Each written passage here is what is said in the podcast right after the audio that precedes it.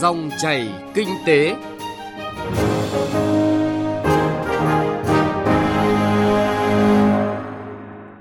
Cảm ơn quý vị và các bạn đã đón nghe dòng chảy kinh tế hôm nay thứ tư ngày 20 tháng 3 năm 2019. Nhóm phóng viên kinh tế sẽ chuyển tới quý vị và các bạn nội dung chuyên đề Kinh tế tư nhân, thực tiễn và triển vọng trở thành động lực của nền kinh tế. Trong đó, chúng tôi đề cập các nội dung cụ thể.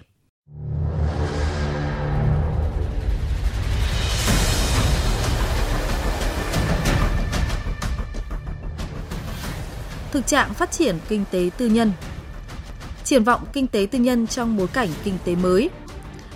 Cách mạng 4.0 và bài toán phát triển bền vững đối với doanh nhân, doanh nghiệp tư nhân.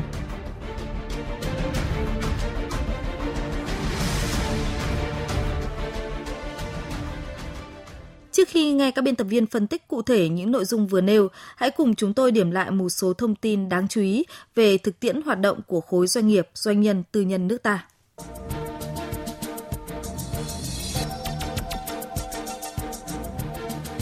Năm 2018 được ghi nhận là năm thứ hai liên tiếp cả nước hoàn thành và hoàn thành vượt mức tất cả các chỉ tiêu kế hoạch phát triển kinh tế xã hội.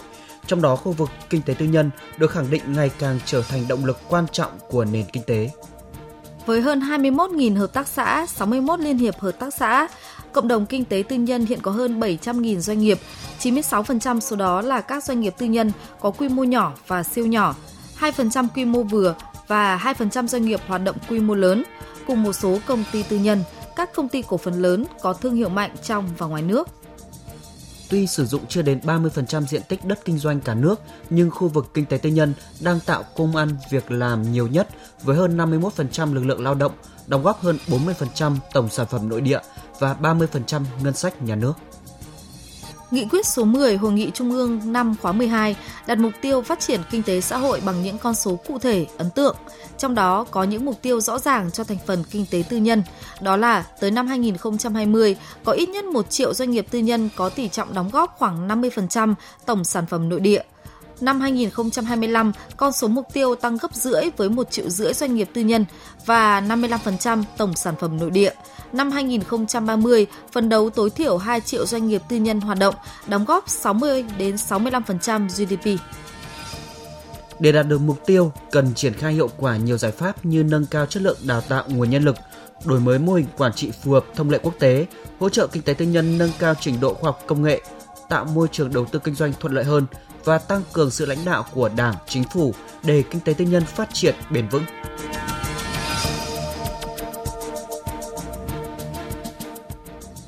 Thưa quý vị và các bạn, với 40% tổng sản phẩm nội địa, khu vực kinh tế tư nhân đang phát triển cả về lượng và chất. Tuy nhiên, quá trình phát triển của thành phần kinh tế này vẫn đối mặt với nhiều rào cản, chưa thể phát huy hết tiềm năng. Câu chuyện thực tế này sẽ được phóng viên Bá Toàn thông tin phân tích cụ thể ngay bây giờ. Xin mời phóng viên Bá Toàn.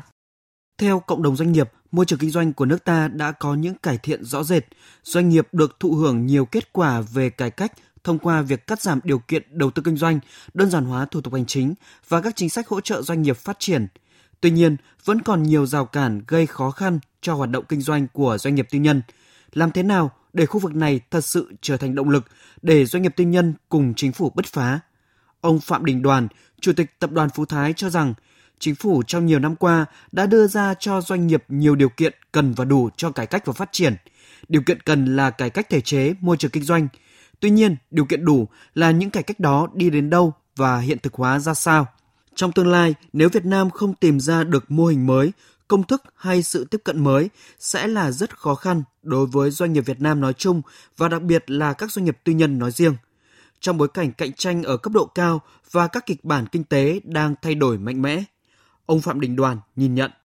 Với cái sự cạnh tranh mà đặc biệt là bây giờ chúng ta đang mở cửa, tôi nghĩ rằng cái quan trọng là khi các nguồn lực nó cạn kiệt thì chắc chắn nếu Việt Nam mà không tìm được ra một cái mô hình mới, một cái công thức mới hay là một cái sự tiếp cận với kỹ thuật số hay vân vân đi tắt đón đầu thì tôi nghĩ đấy là một cái bài toán khó khăn trong về dài hạn đối với các doanh nghiệp Việt Nam liệu có đứng trụ được trong cái bối cảnh cạnh tranh ở cấp độ cao như thế này hay không? Chúng ta đang làm một cái tầm thấp bây giờ là tất cả các hàng hóa vào Việt Nam rồi, vân vân, người tiêu dùng có thể lựa chọn rồi. Như là Amazon cũng vào rồi, Alibaba bắt đầu vào. Các kịch bản kinh tế bắt đầu thay đổi rất nhiều. Các doanh nghiệp Việt Nam với cái nguồn lực nó không nhiều lắm. Và hiện giờ một số các nguồn lực tài nguyên thì đang nằm cũng nhiều ở các doanh nghiệp nhà nước.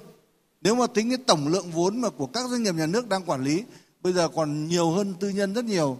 Thế nếu mà là hiệu quả hóa cái nền kinh tế đấy thông qua cái việc cổ phần hóa hoặc là làm cái gì đấy để cho nó phát huy được cái nguồn vốn đấy của doanh nghiệp nhà nước để tạo thành những cái thế đứng vững chắc hơn. Trong cái bối cảnh cạnh tranh hội nhập thì tôi nghĩ đấy là một cái bài toán dài hơi.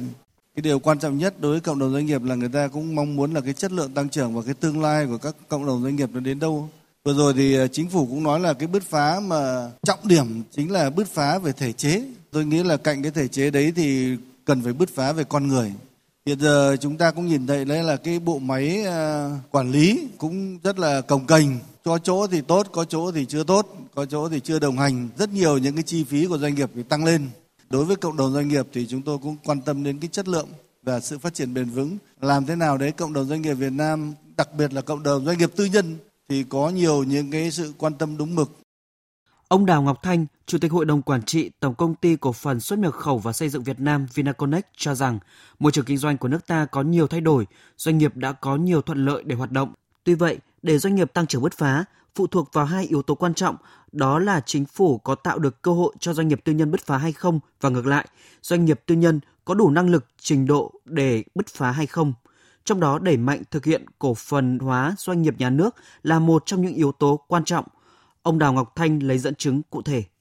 Năm 2018, nhà nước quyết định là bán toàn bộ cái vốn của Vinaconex với một cái giá trị là tính ra là nhà nước thu về gần 10.000 tỷ đồng. Cuộc đấu thầu rất là thành công. Đấy là bứt phá chứ. Nếu chúng ta cứ chủ trừ và bây giờ tôi cũng biết rất là nhiều doanh nghiệp không cần nhà nước phải quản lý.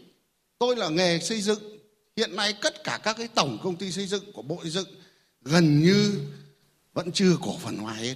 Vẫn chưa thoái vốn hết. Tôi nghĩ là chúng ta cứ trù trừ như thế thì lấy đâu ra mà bứt phá.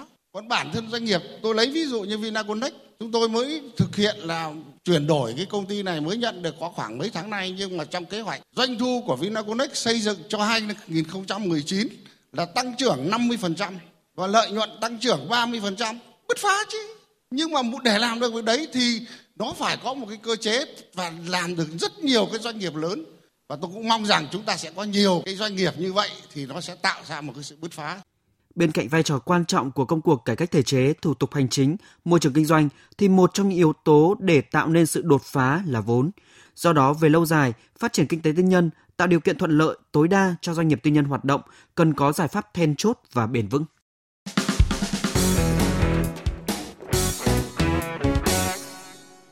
Thưa quý vị và các bạn, dù còn những bất cập tồn tại, khối kinh tế tư nhân được nhận định là tiếp tục có nhiều triển vọng trong thời gian tới và triển vọng luôn song hành với thách thức, cần sự nhạy bén từ doanh nhân, doanh nghiệp, từ các nhà quản lý.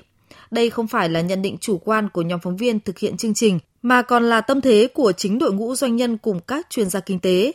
Cụ thể hơn, xin mời quý vị và các bạn cùng nghe bài viết sau.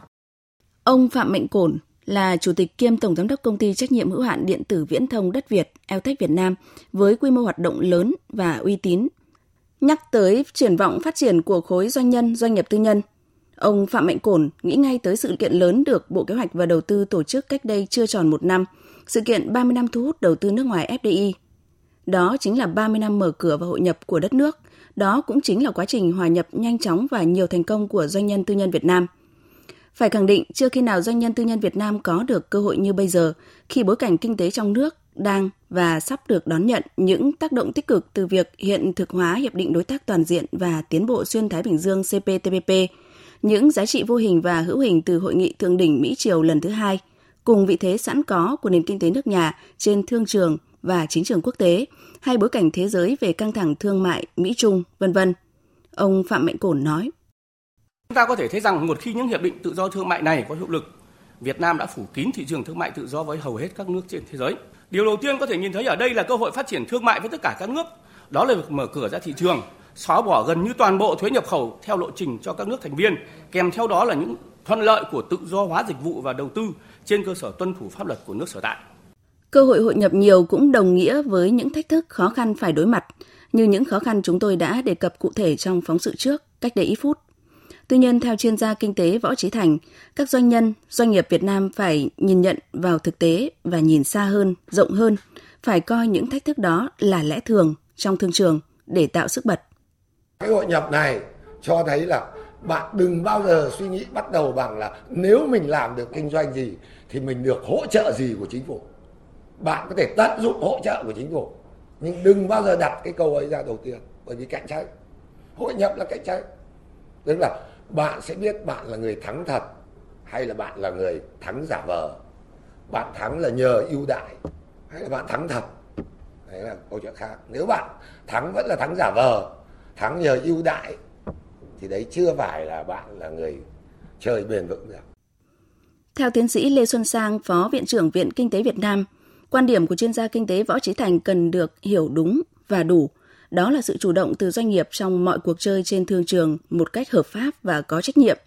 Không phải là không cần sự hỗ trợ của chính phủ, mà là không đòi hỏi cũng không chờ đợi để vin vào hay lợi dụng những điều còn chưa chặt chẽ trong cơ chế chính sách, điều luật để tăng trưởng. Doanh nhân doanh nghiệp nói chung, doanh nhân doanh nghiệp tư nhân nói riêng đều có quyền mong muốn được nhà nước trang bị thượng phương bảo kiếm, đó là một hệ thống pháp luật chặt chẽ, xuyên suốt, rõ ràng hơn. Trong đó quan trọng là cần một hệ thống minh bạch về thuế, từ thuế thu nhập doanh nghiệp cho đến thuế thu nhập cá nhân. Một hệ thống thuế minh bạch và đầy đủ không chỉ mang lại sự công bằng và hấp dẫn các doanh nhân tư nhân nước ngoài tiếp tục đến đầu tư trên đất nước ta, mà đồng thời giúp các doanh nhân tư nhân có cơ hội cạnh tranh, tăng trưởng bình đẳng ngay trong chính sân nhà. Chuyên gia kinh tế Lê Xuân Sang đề xuất. À, cái khó khăn thì à, có thể nói là mang tính truyền thống. À, Việt Nam là đất nước của 94-95% doanh nghiệp nhỏ và vừa. Cũng như nhiều nước đã là doanh nghiệp nhỏ và vừa thì khó tiếp cận đến các cái thị trường vốn, tín dụng, mặt bằng, kinh doanh cũng như là các cái cản trở về pháp luật có thể có. Trên thực tế cái bối cảnh mới chúng ta đang chịu tác động rất là lớn của tiến bộ khoa học kỹ thuật đặc biệt là cách mạng công nghiệp lần thứ tư và tác động của các cái hiệp định thương mại tự do. Thì, uh, thì có những quy định Ờ, có những cái chế tài tốt để hỗ trợ các doanh nghiệp bình đẳng hơn tức là kiểm soát uh, giảm bất bình đẳng của khu vực doanh nghiệp uh, nhà nước để hỗ trợ thúc đẩy doanh nghiệp nhỏ vừa phát triển có được cái chính sách tốt để kết nối doanh nghiệp nhỏ và vừa với lại các cái doanh nghiệp lớn ở nước ngoài. Từ thực tiễn hiệu quả hoạt động, đóng góp của khối kinh tế tư nhân cho nền kinh tế, cho đến triển vọng phát triển trong bối cảnh kinh tế toàn cầu, chính phủ đã có những định hướng chỉ đạo với mục tiêu hết sức cụ thể. Tới năm 2020, có ít nhất 1 triệu doanh nghiệp tư nhân có tỷ trọng đóng góp khoảng 50% tổng sản phẩm nội địa. Con số mục tiêu tăng gấp rưỡi vào năm 2025 với 1 triệu rưỡi doanh nghiệp tư nhân và tăng tỷ lệ đóng góp lên 55% GDP năm 2030, mục tiêu tối thiểu có 2 triệu doanh nghiệp tư nhân và tổng sản phẩm nội địa khối này đóng góp ước đạt từ 60 cho đến 65%. Đây được nhận định là mục tiêu khả quan nếu như mọi thành phần trong khối kinh tế tư nhân nhận thức rõ những cơ hội triển vọng trong tiến trình phát triển, cùng với đó là một cơ chế chính sách thuận lợi, chặt chẽ và công bằng.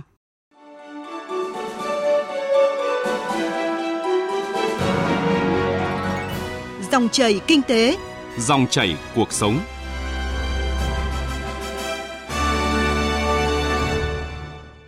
Thưa quý vị và các bạn, khi mọi thành phần trong khối kinh tế tư nhân đã có thể nhận thức rõ ràng những cơ hội triển vọng trong tiến trình phát triển, cùng với một cơ chế chính sách thuận lợi, chặt chẽ và công bằng. Điều tiếp theo cần tính toán là gì? Đó là làm thế nào để có thể tăng trưởng nhanh và bền vững, đặc biệt trong bối cảnh kinh tế mới. Phần cuối chương trình hôm nay, chúng ta hãy cùng tìm hiểu nội dung này. Có bốn vấn đề đã và đang tác động thay đổi thế giới. Thứ nhất, đó là hội nhập, liên kết kinh tế sâu rộng. Thứ hai, đó là cuộc cách mạng công nghiệp 4.0 hay số hóa nền kinh tế. Thứ ba là phát triển bền vững và cuộc cách mạng tiêu dùng do tầng lớp trung lưu dẫn dắt. Và cuối cùng là sự biến đổi bất định của các nền kinh tế, của mọi thành phần kinh tế. Làm thế nào để có thể tăng trưởng nhanh và bền vững trong bối cảnh có nhiều tác động như vậy, đặc biệt là trong giai đoạn tiếp cận cách mạng 4.0 hay giai đoạn số hóa nền kinh tế – những điều không còn mơ hồ nhưng cũng rất khó đoán định. Nhìn từ sự phát triển của kinh tế Việt Nam trong giai đoạn 5 năm gần đây, ông Lê Trí Dũng, giám đốc sáng tạo tập đoàn CMC chuyên hoạt động trong lĩnh vực công nghệ nhấn mạnh một khía cạnh. Dưới sự hỗ trợ của công nghệ cũng như là hạ tầng mạng internet, cái phạm vi sáng tạo và không gian phát triển cho các doanh nghiệp được mở rộng à, vô hạn và giờ đây thì doanh nghiệp nào áp dụng công nghệ và những cái mô hình kinh doanh mới, sáng tạo sẽ tạo nên cái lợi thế cạnh tranh đáng kể và cái vị thế về quy mô thì bây giờ không phải là cái yếu tố thành công then chốt so với những cái mô hình mà có sự tổ chức kỷ luật chặt chẽ và tốc độ thực thi nhanh chóng. Áp lực cạnh tranh đến với các doanh nghiệp Việt Nam hiện nay thì không chỉ là trong nước mà đến từ toàn cầu. Quan điểm này nhận được sự đồng thuận từ nhiều chuyên gia kinh tế. Các chuyên gia cho rằng quan trọng là cả chính sách và doanh nghiệp phải hướng đến cái mới. Khi hướng đến cái mới, chúng ta không chỉ bắt kịp với những nước đi trước mà còn có cơ hội để đi cùng với thế giới. Lý do rất đơn giản là vì lâu nay chúng ta không hướng đến cái mới mà chỉ tìm cách đuổi bắt những cái thế giới đã biết nên chúng ta thua và lạc hậu. Bây giờ, kỷ nguyên công nghệ đã đang dần hé mở và cả thế giới đều phải phán đoán, nhận định là rất nhiều điều chúng ta không biết, thế giới cũng không biết nên chúng ta hoàn toàn có thể đi cùng. Trên thế giới chưa có thông lệ tốt nhất để Việt Nam học tập. Nếu chúng ta hướng đến cái mới và triển khai tốt thì Việt Nam có thể trở thành nước có thông lệ tốt nhất. Cuộc cách mạng 4.0 mở ra nhiều cơ hội cũng như thách thức và trong cuộc cạnh tranh này, ai nhạy bén hơn, ai nhanh hơn người đó thắng. Doanh nhân, doanh nghiệp tư nhân không là ngoại lệ. Trong quá trình nhạy bén đó, ông Nguyễn Đình Thắng, Chủ tịch Hội đồng Quản trị Ngân hàng Liên Việt Postbank cho rằng con người, lực lượng lao động vẫn là những giá trị cốt lõi mà các doanh nghiệp phát triển bền vững sẽ không buông bỏ, phải tiếp tục coi trọng. Hơn 20 năm làm doanh nghiệp thì ờ, chúng tôi cũng rút ra được một kết luận là cái quá trình phát triển của doanh nghiệp ờ, nó thường là đi qua ba cái quá trình. Thứ nhất đó là duy trì để tồn tại. Thứ hai nữa là đầu tư để phát triển và cuối cùng là phát triển để trường tồn. Vậy thì muốn phát triển để trường tồn ờ, phải cần có xây dựng là văn hóa doanh nghiệp. Vậy thì mục đích để mà xây dựng và phát triển văn hóa doanh nghiệp doanh nhân là nhằm để tập trung được trí tuệ, thống nhất ý chí sức mạnh của tập thể lãnh đạo, cán bộ và nhân viên của doanh nghiệp cùng phấn đấu cho những mục tiêu trước mắt cũng như lâu dài của doanh nghiệp. Giá trị cốt lõi của văn hóa doanh nghiệp là mục tiêu phấn đấu. Ông Nguyễn Quang Huân, Phó Chủ tịch Hội Doanh nhân Tư nhân đồng thời là chủ doanh nghiệp tư nhân Hancom, chuyên hoạt động trong lĩnh vực đầu tư và tư vấn phát triển hạ tầng đô thị cùng quan điểm và lưu ý các doanh nhân, doanh nghiệp Việt Nam. Một trong những cái giải pháp quan trọng tức là doanh nghiệp cũng phải xác định rõ được cái văn hóa doanh nghiệp, cái triết lý của mình và anh phải tuân thủ, anh kiên trì theo đuổi văn hóa đấy, tuân thủ pháp luật, hướng tới cộng đồng, phải có trách nhiệm xã hội. Thì cái cái cái lợi ích của anh mới bền vững và cái thứ hai nữa là anh phải chia sẻ lợi nhuận đối tác. Anh kinh doanh một mình không kinh doanh được. Và rồi thì phải nắm bắt được cái tinh thần hội nhập. Bởi vì khi anh đã tham gia vào cái chuỗi ừ, cung ứng toàn cầu, chuỗi giá trị toàn cầu, anh các cái hiệp định thương mại tự do thì anh không thể một mình một chợ được. Doanh nghiệp phải xác định được chiến lược và văn hóa doanh nghiệp của mình thì anh sẽ không bị hòa tan trong khi anh hội nhập và anh cũng không bảo thủ trong khi mà anh giữ gìn bản sắc. Dòng chảy kinh tế chuyên đề, kinh tế tư nhân, thực tiễn và triển vọng trở thành động lực của nền kinh tế xin được tạm dừng tại đây. Chương trình do biên tập viên Thu Trang cùng nhóm phóng viên kinh tế phối hợp thực hiện. Kính chào tạm biệt và hẹn gặp lại quý vị và các bạn. Thông tin nhanh, chân thực, phân tích sâu những diễn biến thị trường, vấn đề kinh tế. Các chuyên mục hấp dẫn, cà phê doanh nhân, chuyện thị trường, kinh tế số. Dòng chảy kinh tế phát sóng lúc 9 giờ 5 phút đến 9 giờ 25 phút và phát lại vào 13 giờ 25 phút đến 13 giờ 45 phút các ngày từ thứ hai đến thứ sáu hàng tuần trên kênh thời sự VOV1 của Đài Tiếng nói Việt Nam. Dòng chảy kinh tế, dòng chảy cuộc sống. Dòng chảy kinh tế, dòng chảy cuộc sống.